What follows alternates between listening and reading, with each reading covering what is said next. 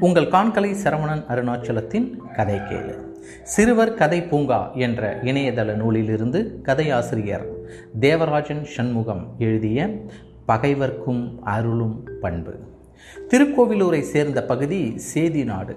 அந்த நாட்டை மலையமான் காரி ஆண்டான். மக்களிடமும் பாசமும் சிவனிடத்தில் பேரன்பும் சிவனடியார்களிடம் பெரும் மதிப்பும் கொண்டிருந்தான். இவனை வெல்ல எண்ணிய அரசர்களை எல்லாம் வென்றான். அண்டை நாட்டு மன்னன் முத்தநாதன் பெரும் படை கொண்டு தாக்கினான். ஆனால் படுதோல்வி அடைந்தான்.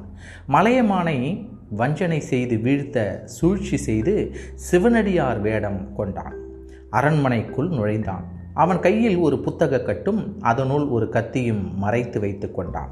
அரண்மனைக்குள் சிவனடியார் எங்கும் எப்போதும் செல்லலாம் என்று ஆணை இருந்ததால் முத்தநாதன் தயக்கமின்றி உள்ளே நுழைந்தான். வாயிலில் நின்ற தத்தன் என்ற மெய்காப்பாளன் தடுத்தான். அடிகளே வணக்கம். எமது மன்னர் உறங்கும் நேரம். தயவு செய்து தாங்களும் ஓய்வெடுத்துக்கொண்டு அதிகாலை வரலாமே என்று கூறிய தத்தனை கோபத்துடன் பார்த்தான் சிவனடியார் வேடதாரி முத்தநாதன்.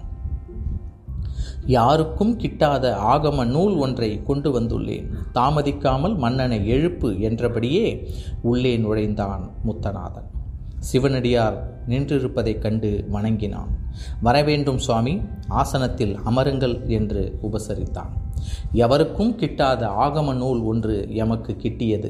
அதை உனக்கு உபதேசிக்கவே வந்தேன் என்றவனிடம் நான் பெரும் பேறு பெற்றேன் என்றபடியே முத்தநாதனின் காலடியில் அமர்ந்தான் மன்னன்.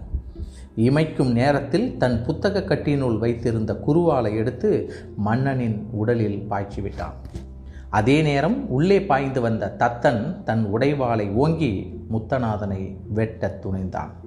மன்னன் அவனை தடுத்து தத்தா அவரை கொல்லாதே.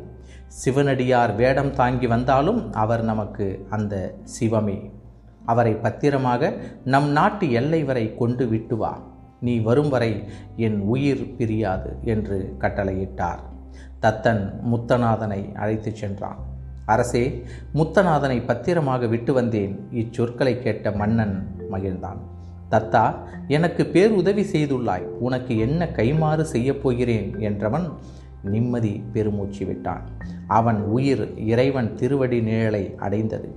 சிவனிடத்திலும் அடியார்களிடத்திலும் மலையமான் காரி கொண்ட பக்தியினால் அறுபத்தி மூன்று நாயன்மார் வரிசையில் மெய்ப்பொருள் நாயனார் என்ற பெயர் கொண்டு சிறப்பிக்க பெற்றார்.